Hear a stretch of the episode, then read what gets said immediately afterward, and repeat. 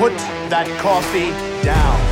Coffee's for closers only. Welcome to Coffee with Closers, a podcast produced by Pinkston, a strategic communications firm headquartered just outside Washington, D.C.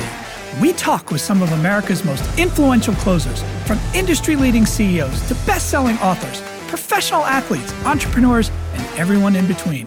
So grab a cup of coffee, sit back as we take you on an informative, thought provoking, and highly entertaining journey into the lives of highly successful, driven, forward thinking disruptors who are making a lasting impact in their field and on society.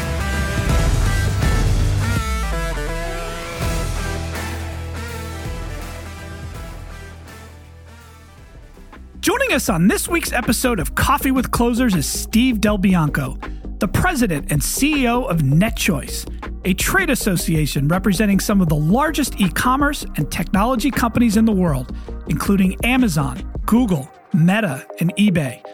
We discuss some of the most pressing issues facing his industry today, including the potential implications of the Biden administration's sweeping executive order regulating the development of American artificial intelligence tools.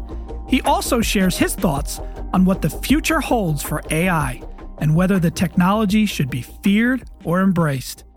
Steve DelBianco, welcome to Coffee with Closers. How you doing today? Hey, great. Glad to be with you, Steve. Great. Well, thanks for joining us. We have a lot to get to today. We're going to talk uh, all things AI. So uh, let's let's get to it. So you are the uh, president and CEO of NetChoice, trade association representing some of the largest global e-commerce and technology companies, uh, as well as online consumers. Talk a little bit about your organization's mission. Um, some of the focus areas, issue focus areas, and uh, who are some of the companies you represent? Yeah, thanks, Steve. We started NetChoice uh, a little over 23 years ago. And uh, I had come to this from selling a software business and then became an investor and board member for a startup in 1998 called erealty.com. Okay. None of you will find it online because it was sold to another realtor. But we had the crazy idea in 1998 that home buyers could go online, put in the parameters, neighborhoods, characteristics, and schools, and find online information on the internet in order to figure out what neighborhoods to focus on. Yeah. And we thought that it was a little ridiculous that the prices of homes had tripled. That meant commissions had tripled, but realtors could, could do less work, not more work, using the internet to help sell a home. So we started eRealty, discounted real estate commissions, gave buyers a rebate of 1%. And the traditional realtors, well, they went apoplectic.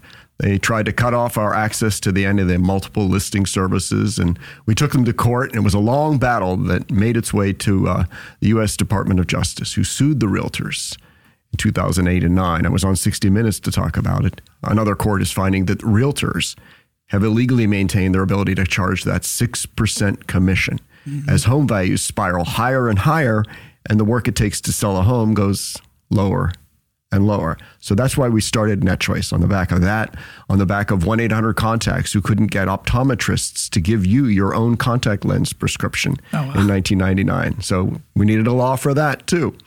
And today, uh, NetChoice is still on the same mission we were when we started. We're trying to make the internet safe for free enterprise and for free expression. And that is a lot harder than it should be. Uh, the members of NetChoice are a broad range of companies that are listed all on our website at netchoice.org. But a couple of the featured members are folks like Amazon, Meta, Google, eBay, X, formerly Twitter, and then a dozen or so relatively smaller companies like Nextdoor.com, Pinterest. These are these are all firms that use the internet for free expression and free enterprise and have to battle state, federal, and even international regulatory and tax burdens that get in the way of innovation and pleasing customers. Wow, that's great. um, well, well, uh, let's get into some of the issues that your members are facing today. Um, I want to start with a big one. Um, President Biden. Uh, has issued a sweeping executive order regulating the development of uh, American artificial intelligence tools. Um, I know that uh, in a statement, NetChoice had called it a quote backdoor regulatory scheme for the wider economy and dangerous for our global standing as the leading technological innovators. Let's start at a high level. um, what's your thoughts on this this uh, this uh, order, and and what do you think the aims are here? Yeah, the executive order from the Biden administration is uh, his attempt, his administration's attempt to regulate what might be perceived as disinformation that could emerge from incredibly clever and uh, creative generative AI models. Uh, but before I turn to that, it might help to explain a, a subtle distinction between why is AI such a hot topic, and we hadn't even been talking about it before now. And I think that's because all of us for the past 20 years have been using AI. We've been using machine learning aspect of AI or artificial intelligence. Um, that's what enables the email services we use to know what is spam versus what is not spam. In other words, we train the machine when we flag something as spam that it learns to recognize spam that's coming in. And today, over half of the emails that are coming to you and I never make it to our inbox because AI, machine learning, is able to stop it. give you one more example. Uh, you've probably seen how incredibly improved the voice to text capabilities are on your iPhone, your Android. The fact that you'll say some things uh, and it'll get turned into text. Well, we have also trained the machine because as we would say things that translated to text, we would always correct the error before we hit send. We were training the machine to recognize the context, the accent, the sequence of words that show up in a sentence. That's AI. That's what enables voice to text to work, translation, and it's all machine learning.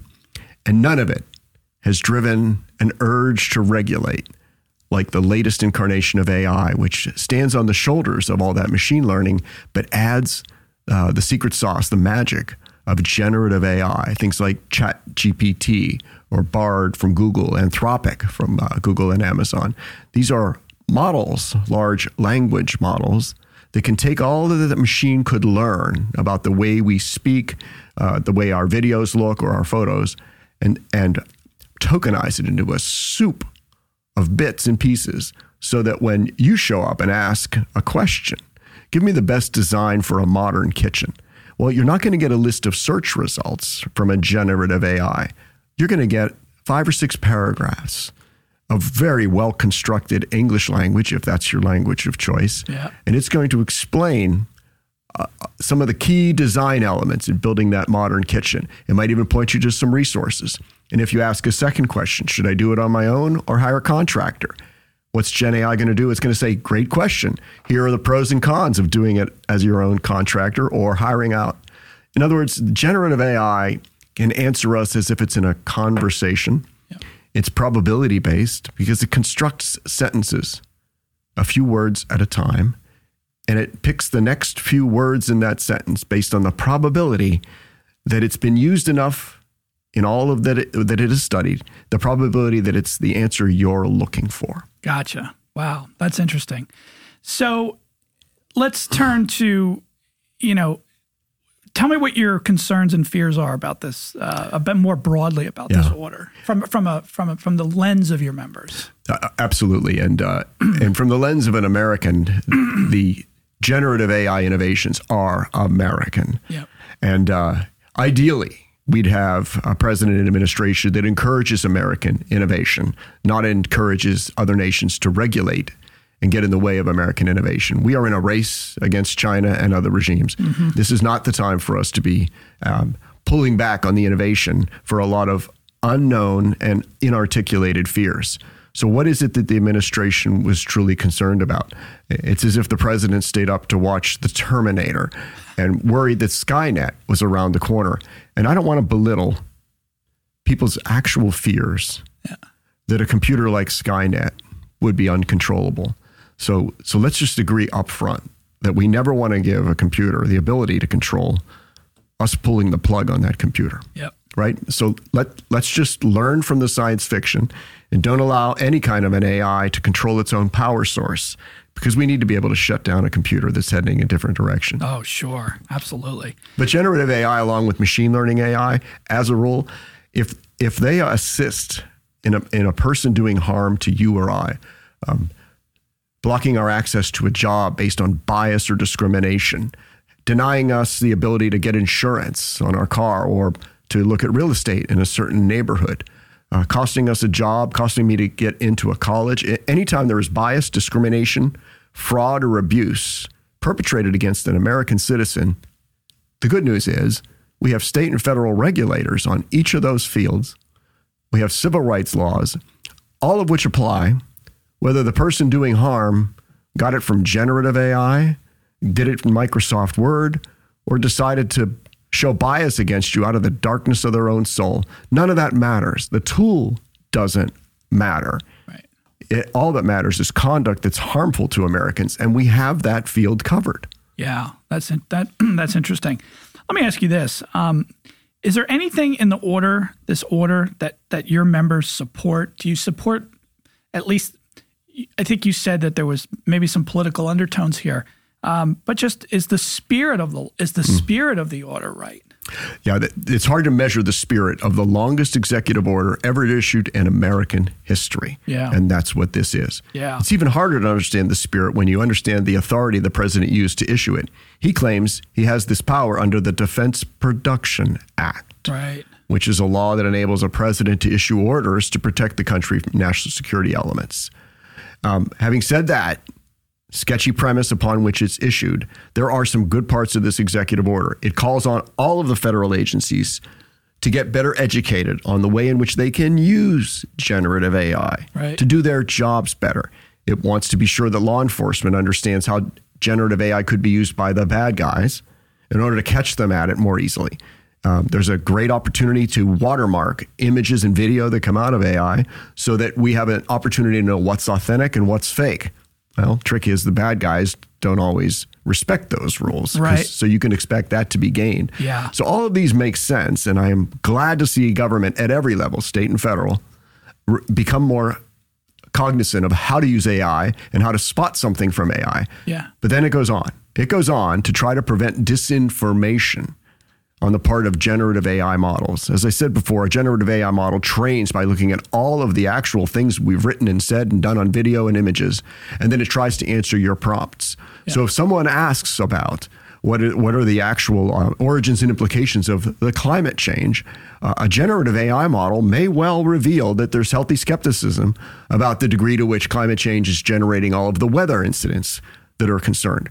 Well, in July, when the Biden administration um, basically forced my companies to sign on to some generative AI principles, which we called voluntary.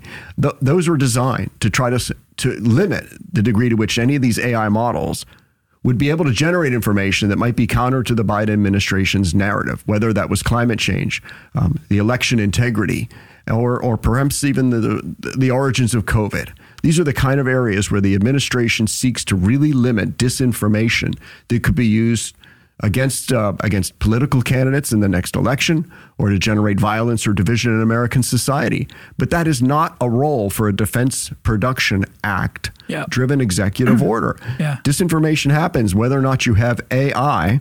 We've lear- certainly learned that over the last 10 years.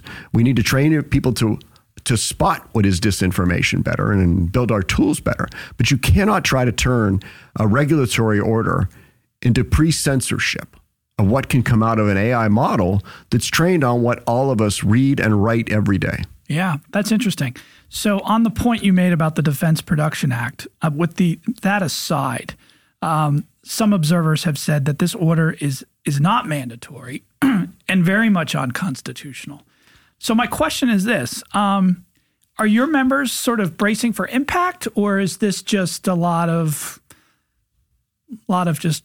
Is this a lot of Washington hot air? Or what are we? Yeah, this is far more than hot air. This is a hot topic. Yeah. My members are large companies that have the financial wherewithal to run the gauntlet of regulatory um, issues that are going to come out of this generative AI executive order. Yeah. Um, startups, on the other hand, don't stand a chance. Yeah. Or companies that want to deploy AI to run their customer service front end, mm-hmm. or an organization that wants to use AI to provide its point of view based on what its scholars have written.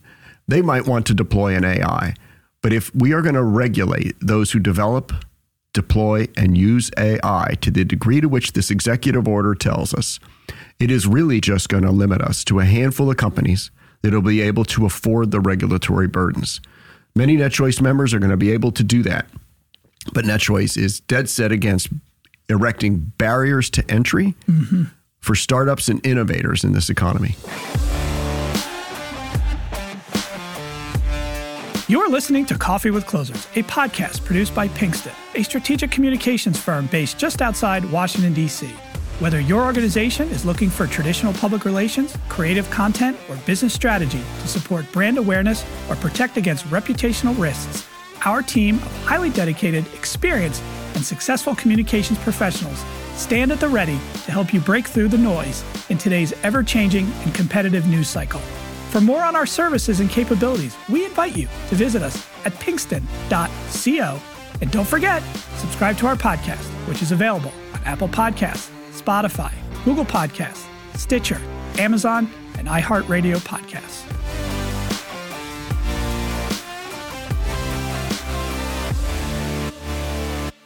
I think it's safe to say that coming out of this order, there's going to be um, there's going to be regulations that will uh, abound. So I guess my question is, uh, do you see do you see lawsuits from your members or others? Do you see that uh, as a as a reality? Well, NetChoice uh, brings several lawsuits against states and or federal um, out, overreach in the way of regulations. Sure. In particular, where those regulations overstep the constitutional limits on what our government can do. And they're almost always based on the First Amendment. The First Yeah. Amendment says Congress shall make no law infringing on the freedom of speech. Yeah. It's pretty plain and simple. Sure. And very clear what the founders intended. And yet, when the Congress, the president, or any state government tries to force you to say something or not to say something, or force me not to be able to see something, that is a violation of the First Amendment. And NetChoice has had a lot of success against state laws that have tried to violate the First Amendment. If if in fact the Biden administration moves from an executive order into specific regulation that violates a constitutional provision like the First Amendment or the Commerce Clause, then NetChoice will consult with our members about whether it's appropriate to bring a lawsuit. Yeah. But I think right now we are in a wait and see mode because after all, there's 25 pages of implementation orders in this executive order. And that is where one at a time a different agency will come up with proposed rulemakings, proposed orders and regulations. And those will be subject to some public scrutiny before they actually get the force of law. Yeah. And at that point, I think we're going to see a lot of constitutional concerns. This is going to be a monster. could be a monster. Um, just real quick, I have to ask you this. You mentioned earlier, um, uh, you alluded to the fact that some of your members, Google, Amazon, Meta, uh, met with the president, made some voluntary commitments in terms of uh, ensuring that AI has appropriate safeguards in a number of areas. So, my question is this Does this executive order undermine th- this good faith effort that these companies have already made on their own uh, to uh, to uh, both uh, on their own and, and, and with the government? And it, it, it just seems like this is uh, kind of undermines the whole the whole campaign here, right? Like, yeah, I think, I think you used the right term, good faith. And Yeah. both the administration and the companies who met in good faith had said that let's recognize society is uneasy Yeah. about generative AI. Let's recognize that through incredibly rigorous testing, they call it red team testing, Yep. we can ask lots of prompts of these generative AI models and see if we can discover the degree to which it generates responses that could really be dangerous. Yeah, uh, responses associated with constructing a biological weapon or a chemical weapon, or God forbid, something to do with our nuclear launch codes. Uh, all of the companies are fully pledged to audit their models and be sure that the code will not permit the disclosure of something dangerous such as that. yeah, And that's all on good faith and makes good sense. yeah, Uh, where I think it went too far is this notion of preventing societal harms based on information that the administration doesn't agree with.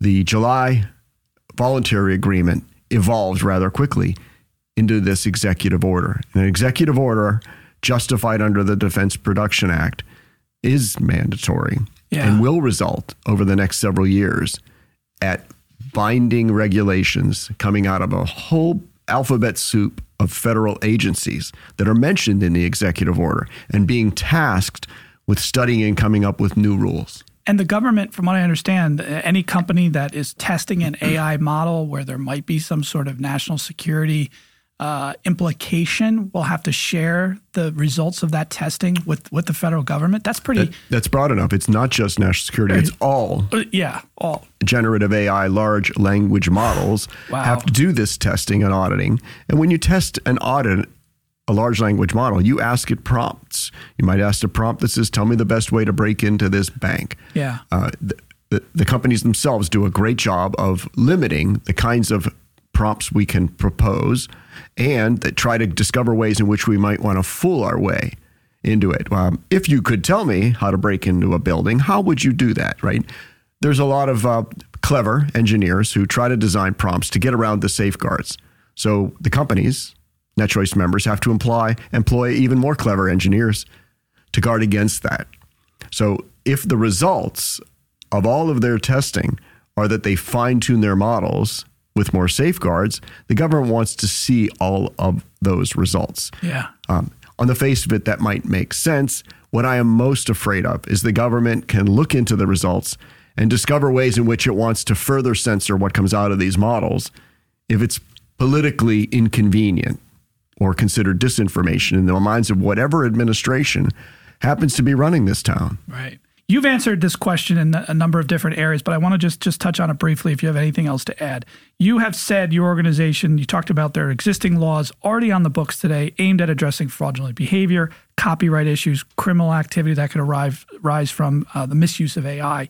So let me ask you this. Um, in terms of a federal federal regulatory framework going forward, should there be a framework? What should it look like in it just in principle? What what would be the what what would be the the highlights for for what you'd like to see?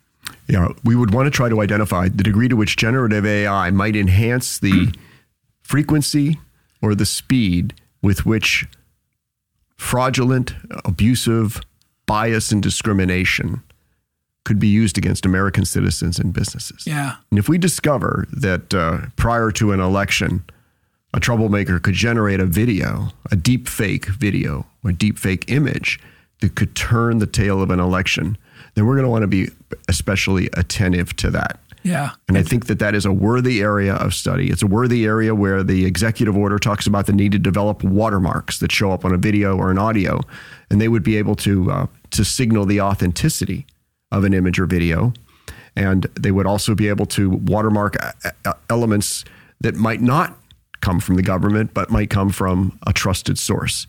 I think all that is going to be helpful.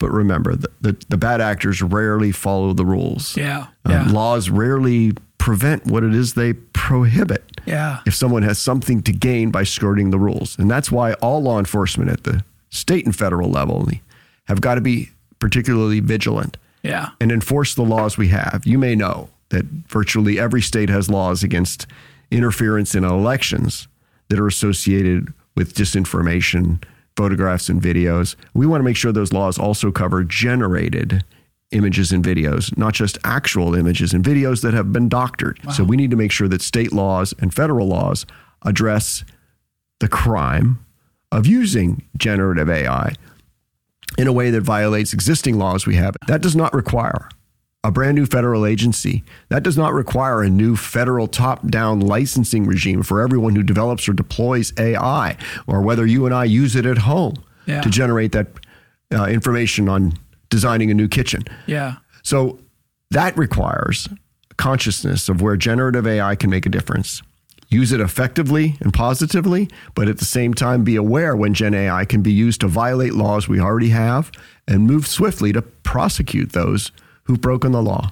Wow, it's interesting. Final point on this. Um, uh, former Google CEO Eric Schmidt said at a conference he had a warning about AI, calling it an existential risk, quote unquote. Um, I know that Elon Musk has said in the past he thinks AI represents one of the quote unquote biggest risks to civilization.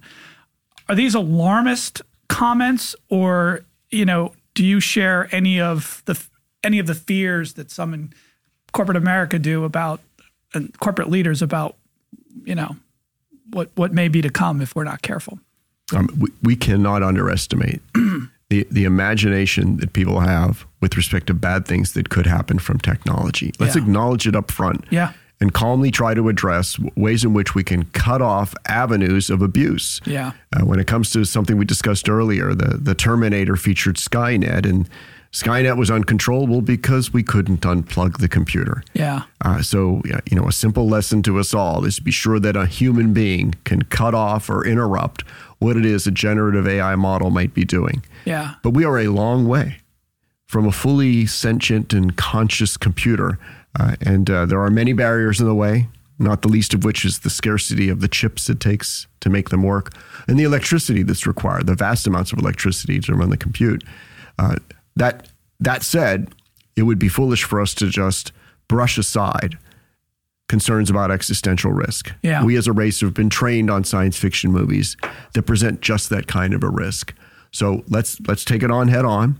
Be sure that the LLMs themselves cannot generate the kind of information that can be used to create a chemical, biological, or nuclear weapon. Yeah. Let's be sure that AI models are not connected to the to the button that can be pressed to launch a nuclear attack. Sure. Interesting. Steve DelBianco, President CEO of NetChoice. Thanks for joining Coffee with Closers. Hey, it's, thanks, Steve. It's good, good to be with you.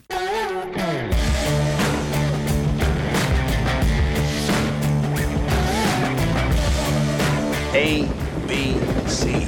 A always B, B, C closing. Always be closing. Always be closing. We're the Pinkston team, and this has been Coffee with Closers. Be sure to subscribe for more episodes and follow us on Twitter, TikTok, and LinkedIn. Catch us next time. We know you're not busy.